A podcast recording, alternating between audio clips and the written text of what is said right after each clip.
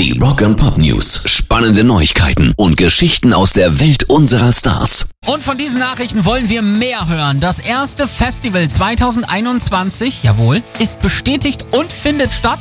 Das Watt'n'Schlick Festival in Dangast wird vom 30. Juli bis 1. August zum Modellfestival für ganz Deutschland.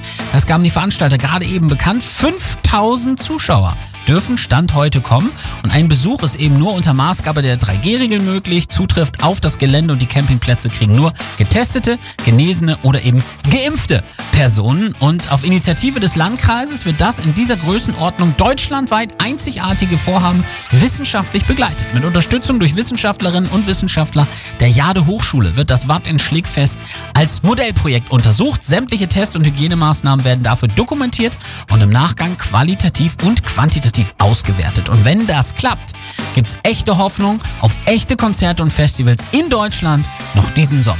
Rock'n'Pop News.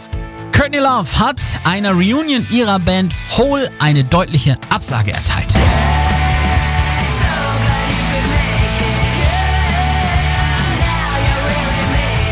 Das wird absolut nicht passieren, sagte die 56-Jährige, und ihr müsst euch damit abfinden.